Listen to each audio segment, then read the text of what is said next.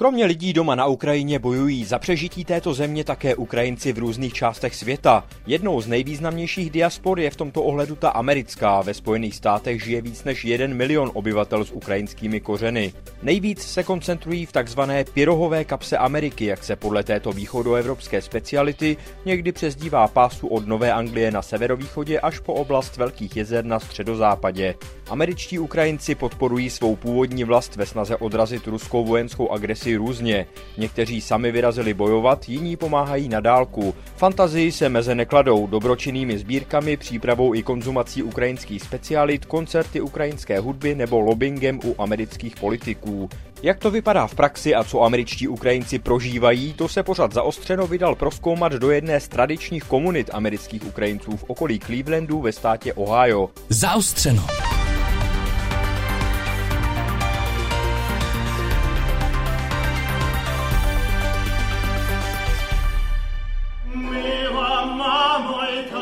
Jan Kaliba vás zve nejprve za tóny bandury.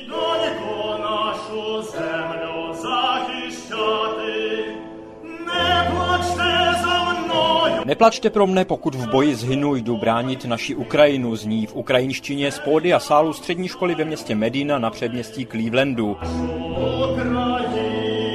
Asi 20 hráčů na tradiční ukrajinský nástroj oblečených do ukrajinských krojů tu rozeznívá struny a zpívá američanům, kteří zaplatili dobrovolné vstupné 10 dolarů.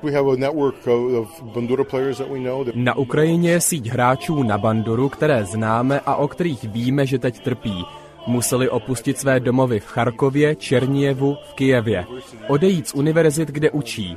Někteří opustili zemi. Členové naší skupiny jim napřímo posílají peněžní dary. Říká mi Oleh Machlaj, umělecký ředitel a dirigent souboru, který funguje na bázi dobrovolnictví. Každý člen má svou vlastní práci, která ho živí, ve volném čase společně objíždějí Ameriku a zvlášť teď s jasnou vizí pomoci Ukrajině. Většina z nás má k Ukrajině přímé vazby. Naši hráči na Banduru se tam narodili nebo z Ukrajiny přišli jejich rodiče nebo prarodiče. Máme mezi námi i ukrajinského Kanaděna čtvrté generace. Já osobně jsem se narodil tady v Clevelandu. Moji rodiče sem přišli po druhé světové válce. Ale mám pořád rodinu v Kijevě a moje manželka na západní Ukrajině. I kolegy, kteří jsou mi blízcí, mám v Kijevě, Lvově i ve zbytku země. Naštěstí jsou všichni zatím v bezpečí, ale je to těžké. Svět teď vidí, co znamená ruská invaze na Ukrajinu. Sálem zní nejen staré ukrajinské písně. Tato o chlapci, co se loučí s rodiči a vyráží na východ země do boje, vznikla před 6 lety po ruské anexi Krymu a po začátku války o Donbas. Je to součástí naší mise. Je to pro nás velmi osobní. Týká se to naší rodiny, naší kultury a bohužel vidíme, že se historie opakuje. Vidíme to i v té hudbě. Některé písně jsou sto let staré, ale bohužel jsou i dnes aktuální. Doufejme, že tohle bude šance, aby se Ukrajina na dobro zbavila vojáků a vlivu Moskvy a dál pracovala na rozvoji svobodné a demokratické společnosti. Je to důležité pro Evropu i pro svět.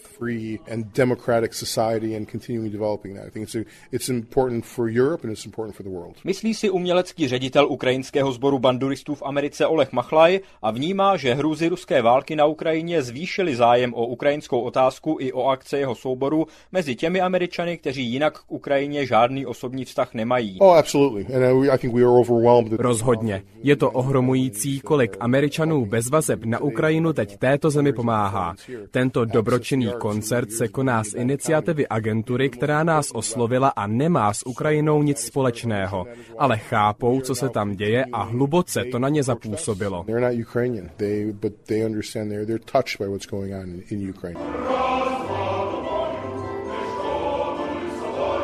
Chápe to i publikum na americkém středozápadě, které místo jiných víkendových radovánek přijelo do lokální školy poslouchat drnkání asi 20 krojovaných mužů na podivuhodný specificky ukrajinský nástroj až se 60 strunami.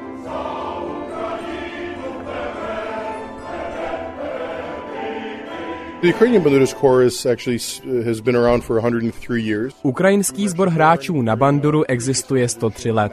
Vznikli jsme v Kijevě po první světové válce, když v roce 1918 Ukrajina bojovala za svou nezávislost a proti bolševikům. Po druhé světové válce se členové souboru ocitli jako uprchlíci v Německu a nakonec v roce 1949 celý soubor přišel sem do Spojených států. Šlo mu vždycky o pěstování ukrajinské historie, zachovávání ukrajinské kultury, boha a pravdy. A teď zvlášť je slovo pravda možná tou nejdůležitější zbraní. Proto teď koncertujeme, pomáháme vybírat peníze a šíříme povědomí o Ukrajině a její kultuře. Upozorňuje Oleh Machlaj asi na to nejpodstatnější. Ukrajinci banduru označují za svůj národní hudební nástroj, ba dokonce ještě víc za hlas Ukrajiny.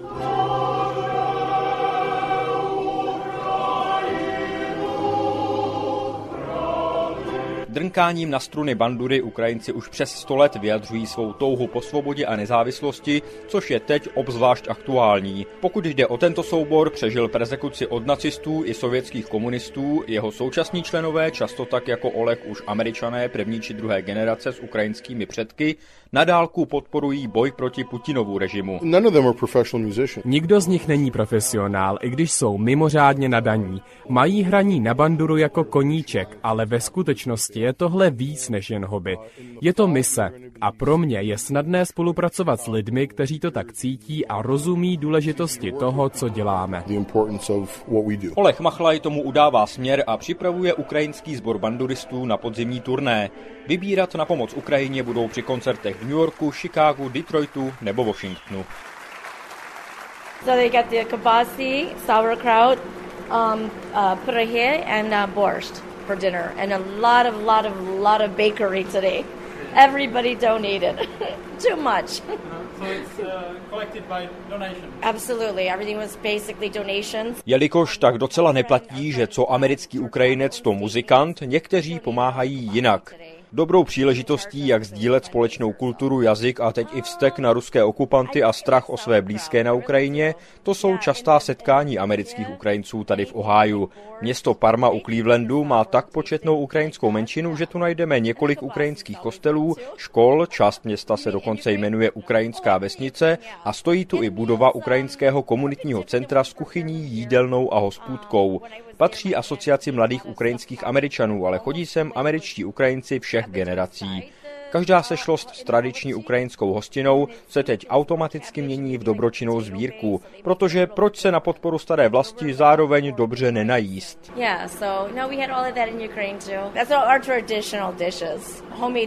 Voní to tady domovem nejen pro Ukrajince, ale trochu i pro Čecha. Jessica Melniková Delevakijová stojí v kuchyni Ukrajinského komunitního centra u Velké pánve a ukazuje mi, jak připravuje hostinu z tradičních ukrajinských jídel. Kdo zaplatí 25 dolarů, které půjdou na pomoc Ukrajině, dostane domácí boršč, pyrohy se zelím a k tomu klobásu.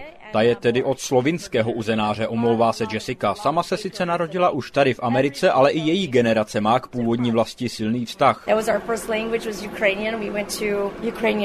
Ukrajinština byla u nás doma první jazyk, chodila jsem do ukrajinské školy a když moji američtí kamarádi vidí, jak mi u domu vlaje naše modrožlutá vlajka, tak se ptají, jak mohou darovat peníze, s čím mohou pomoct, do kterého kostela zajít. Cítím od nich velkou štědrost a podporu. V hlavním sále, kde se jídlo vydává, si na tabuli může každý přečíst, kterým organizacím a jednotlivcům na Ukrajině už sbírky zdejších ukrajinských Američanů pomohly. S přesnými částkami v dolarech. Na talířcích tu leží také ukrajinské cukroví, třeba srdce zdobená modrožlutou polevou, která pomáhali péct děti amerických Ukrajinců. Kdo je po večeři, může přispět právě i nákupem zákusku, jako to udělal Peter Fedinský. Pierogis. Pierogis. Yeah in Ukrainian they're called vareniki. Nejradši má prý pyrohy, v ukrajinštině se jim říká vareniky. Znamenají pro něj domov, nemají sice výraznou chuť jako třeba indické jídlo, ale jak říká, u všech jídel jsou důležité tři věci, chuť, vzhled a tradice. A vareniky podle Petra mají všechno.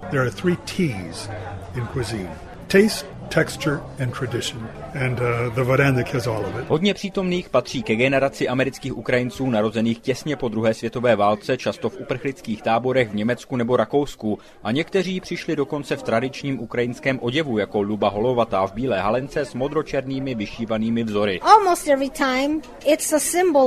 Oblékám si to na ukrajinské sešlosti skoro po každé. Není to jen folklorní záležitost, je to symbol svobody. Za sovětských dob bylo zakázané jakkoliv vyjadřovat ukrajinské vlastenectví. Jakmile jsme získali nezávislost, všichni vytáhli národní kostýmy z truhel po babičkách. Děti běží po večeři na houpačky v travnaté části areálu za parkovištěm, dospělí se scházejí za rohem nízké cihlové budovy Ukrajinského komunitního centra v klubové hospůdce.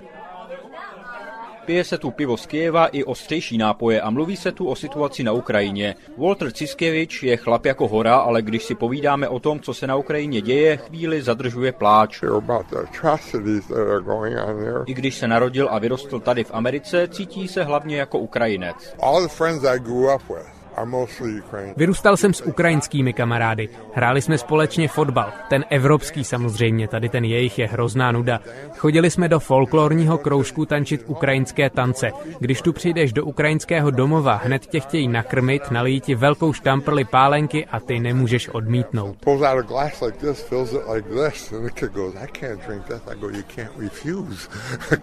Směje se Walter, vlastně Volodymyr, ale kdysi přijal v americkém prostředí srozumitelnější jméno jméno. Od mládí ho tu mnoho Američanů považovalo prostě za Rusa, tak jako ostatní ukrajinské Američany.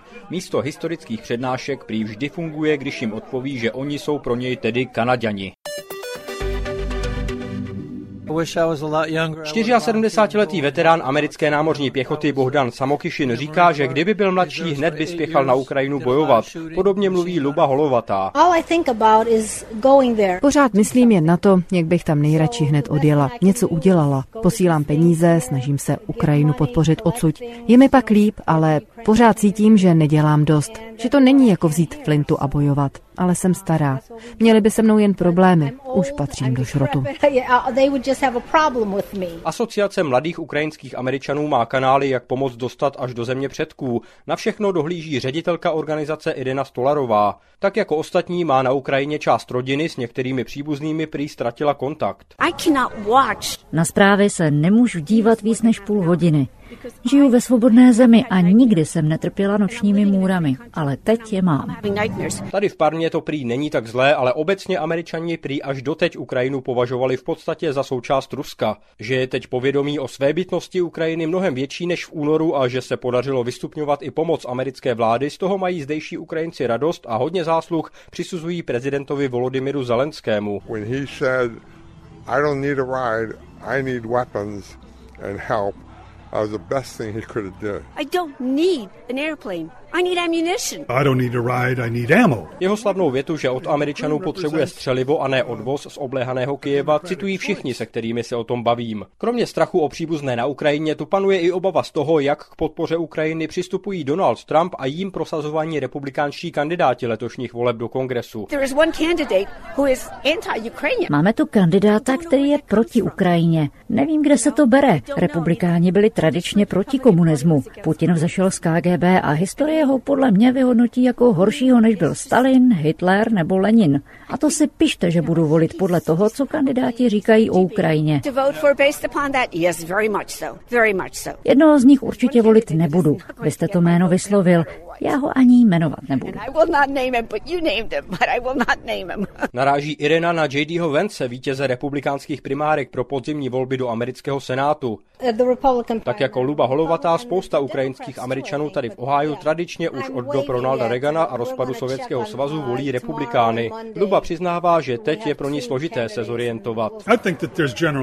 Peter Ferinsky se nehlásí k žádné ze stran, historicky volil obě a věří, že protiukrajinské nálady mezi republikány zůstanou v menšině, ale obavy má.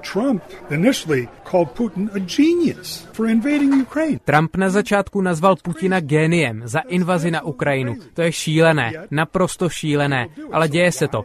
Proč to ti lidé dělají, nevím, můžeme jen spekulovat, ale atmosféra našeho věku se podle mě podobá 30. letům minulého století. Ve vzduchu je cítit fašismus a zdrojem je Kreml. Uplácí politiky a úředníky v cizích zemích. Mám podezření, že ve Spojených státech pere špinavé peníze a někteří američani z toho profitují. Zdá se to jako jediné logické vysvětlení, proč někteří nevidí zlo páchané Kremlem. A zdá se, že zdejší politici, co tohle dělají, jsou buď ignoranti nebo cynici. Petrův bratr Andrew Ferinsky je ředitelem Ukrajinského muzea v Clevelandu a co by demokrat teď lobuje za podporu Ukrajiny u politiků obou stran. On the Democratic side, Tim Ryan Demokrat Tim Ryan Ukrajinu velmi podporuje, jak v americké sněmovně, kde teď působí, tak tady v Oháju. Nedávno se s námi sešel, dvě hodiny strávil s komunitou ukrajinských Američanů. Mezi republikány bylo ticho, podpořil nás jen Matt Dolan, který v primárkách neuspěl. Vyhrál je Trumpem podpořený J.D. Vance, ten vystoupil proti Ukrajině. Připomíná Fedinsky a zamýšlí se nad tím, jak je to v Americe s možností ochlazování podpory nejen Ukrajiny, ale i konceptu společné bezpečnosti v rámci NATO. Oh, Myslím, že většina Američanů i členů kongresu NATO silně podporuje, takže teď to nehrozí. Ale Donald Trump je stále lídrem republikánů a kolik podpory pro americký izolacionismus získá, to nevím. Vím jen to, co se děje teď. Říká Andrew Ferinský, když mě provází archivem se 100 let starými českými spisy o Ukrajině nebo galerií s výstavou velkoformátových fotografií ženských výpravčích na ukrajinských nádražích. Posloucháte Zaostřeno. Pronikavé analýzy důležitých problémů v premiéře každou sobotu a neděli po půl šesté odpoledne na Plusu. A právě ředitel Ukrajinského muzea a archivu v Clevelandu Andy Fedinsky je následujícím hostem pořadu zaostřeno. Dříve pracoval ve Washingtonu pro členy kongresu republikána Boba Doula a demokratku Mary Rose Okrovou. Teď, co by jeden z lídrů ukrajinsko-americké komunity své kontakty využívá i k tomu, aby stimuloval ochotu amerických politiků podporovat Ukrajinu při obraně proti Rusku. Zeptal jsem se ho nejprve, jakou politickou sílu má komunita amerických Ukrajinců. Well, the Ukrainian American community uh, has here in Cleveland co by američtí Ukrajinci tady v Clevelandu a vůbec v Ohio udržujeme s našimi politickými lídry velmi dobré kontakty. Senátor Rob Portman je za republikány spolupředsedou Senátního výboru pro Ukrajinu. Náš druhý senátor, demokrat Sherrod Brown, je místo předsedou tohoto výboru, takže Ohio má v tomto ohledu velmi dobré zastoupení. Navíc kongresmanka Mercy Kepturová z Ohio založila a spolupředsedá sněmovnímu výboru pro Ukrajinu, takže politicky máme skvělou skvělou podporu a těšíme se dobré komunikaci. Máme tu také spoustu lokálních organizací, jako je třeba Clevelandská asociace Majdanu nebo Ukrajinská lékařská asociace Severní Ameriky. Ty organizují lékařskou a humanitární pomoc pro Ukrajinu, hlavně pro civilisty. To se samozřejmě děje i v jiných částech Ameriky, nejen tady v Oháju. Nejsme jediní takto aktivní a organizovaní američtí Ukrajinci. Snažíme se být vidět i v médiích, aby o Ukrajině věděla veřejnost. A mnoho lidí, američanů bez vztahu k Ukrajině, přichází pro informace i osobně sem do našeho muzea. Ptají se, jak můžou Ukrajinu podpořit, ať jde o peníze nebo o pomoc uprchlíkům z Ukrajiny.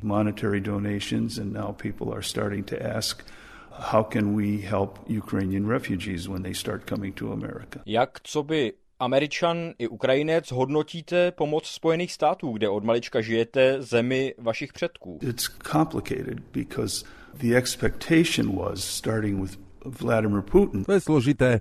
Čekalo se Vladimirem Putinem počínaje, že válka bude trvat tři, čtyři dny, že se ruští vojáci oblečou do uniform a udělají si vítězný průvod v Kijevě na Chresčatiku. Prezidenta Zelenského, že odstraní nebo že uteče. Místo toho zůstal a Ukrajinci doma i ve světě drží při sobě.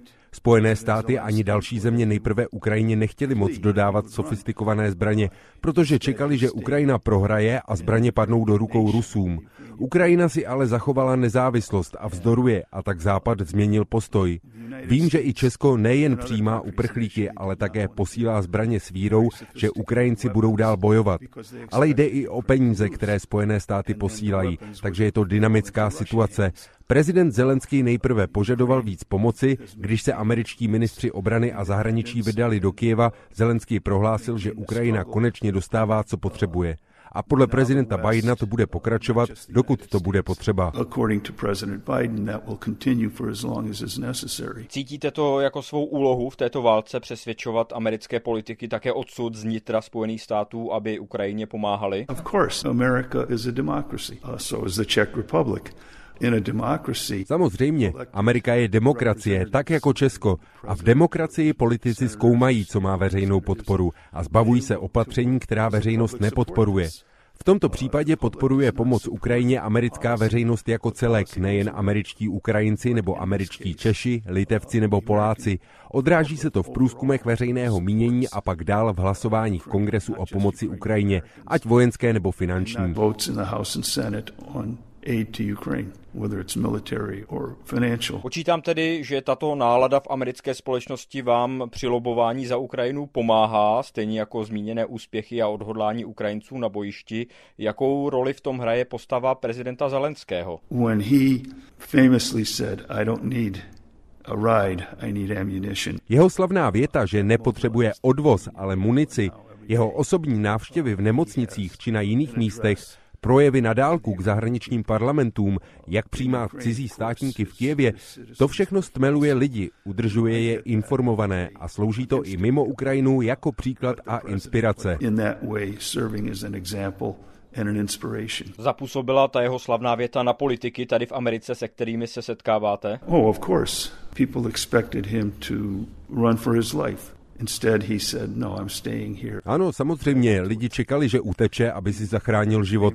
Místo toho řekl, že zůstává, že do bezpečí by měly odejít ženy a děti, ale muži, že by měli zůstat.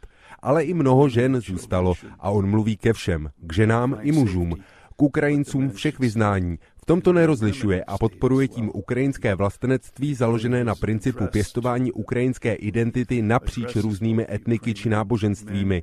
To mě těší asi ze všeho nejvíc, protože já jsem především Američan, ale Amerika respektuje můj ukrajinský původ, tak jako u jiných respektuje třeba ten český. Ostatně Cleveland měl českého starostu, stejně jako Chicago. Amerika je země, kam přicházejí lidé z celého světa a stávají se Američany, aniž by museli ztratit svou identitu. A to se děje teď i s Ukrajinou. Tam lidé vyznávají různá náboženství, mluví mnoha jazyky a přesto se ta země spojila, aby bojovala za zachování své svobody a nezávislosti. Tady v Ohio dochází letos k docela zajímavé situaci, že je tu silná ukrajinská menšina, tradičně hodně volí republikány a letos v Senátu končí republikán Rob Portman. Už jste zmiňoval, že řídí ukrajinský výbor Senátu. Na podzim ve volbách bude Ohio místo něj vybírat nového senátora. Jak se podle vás zdejší američtí Ukrajinci zachovají? Well, that's a, that's a difficult question. I'm a Democrat. To je složitá otázka. Já jsem demokrat, pracoval jsem i ve Washingtonu pro demokratickou kongresmenku. Za demokraty je kandidátem Tim Ryan, který Ukrajinu velmi podporuje. Sešel se s námi, mluvil s mnoha lidmi z naší komunity, zastává se Ukrajiny v kongresu, kde teď působí ve sněmovně reprezentantů. Republikánským kandidátem je J.D. Vance, kterého podpořil Donald Trump a který řekl, že ho Ukrajina nezajímá, že pro něj není důležitá. I jeho republikánští soupeři v primárkách byli sticha s jednou výjimkou. Matt Dolan se sešel se zdejší ukrajinskou menšinou a vyjádřil jí velkou podporu, a to i veřejně.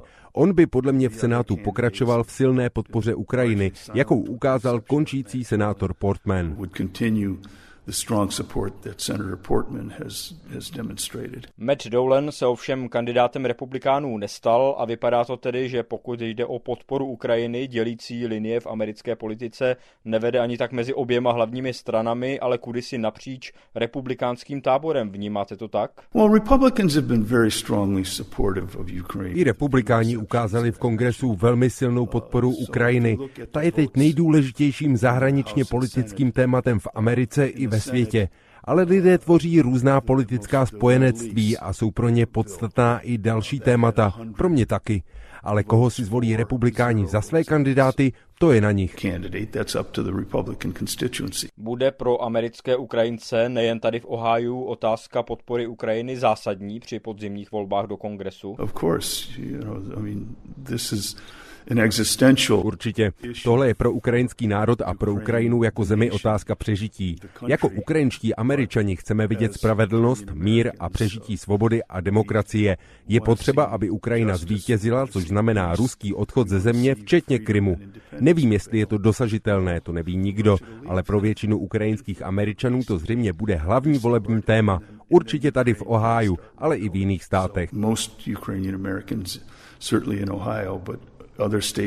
Neopadne nakonec ta silná podpora Ukrajiny mezi běžnými Američany. Hrůzy na Ukrajině působily nejsilněji z počátku konfliktu, kdežto inflace, vysoké ceny benzínu, všechny tyto problémy, které na Američany dopadají přímo, ty jsou hmatatelné a blízko. I don't know. Uh, you know, I'm, I'm 74 years old. I grew up. Nevím. Mně je 74 let a vyrostl jsem v Clevelandu 50.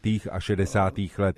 Pamatuju si, že Spojené státy podporovaly boj proti Sovětskému svazu 70 let, jak demokratičtí i republikánští prezidenti, tak národ jako takový. To je lekce z historie, ale budoucnost předpovědět neumím.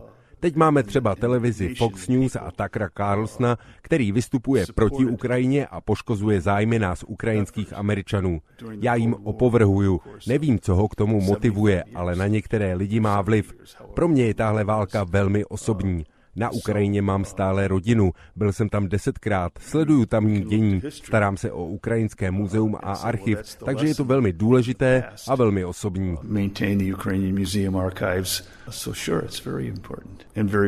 Slyšeli jste rozhovor s Endym Fedinským, emeritním ředitelem Ukrajinského muzea a archivu v Clevelandu a jedním z lídrů ukrajinské komunity ve Spojených státech amerických. Právě snaha amerických Ukrajinců pomáhat na dálku původní vlasti v boji s ruskými agresory a podpořit přežití svobodné a nezávislé Ukrajiny, to bylo tématem dnešního dílu pořadu zaostřeno. Kdykoliv se k němu můžete vrátit v archivu pořadu na webu plus.rozhlas.cz. Příjemný a užitečný další poslech Českého rozhlasu přeje z Clevelandu Jan Kaliba.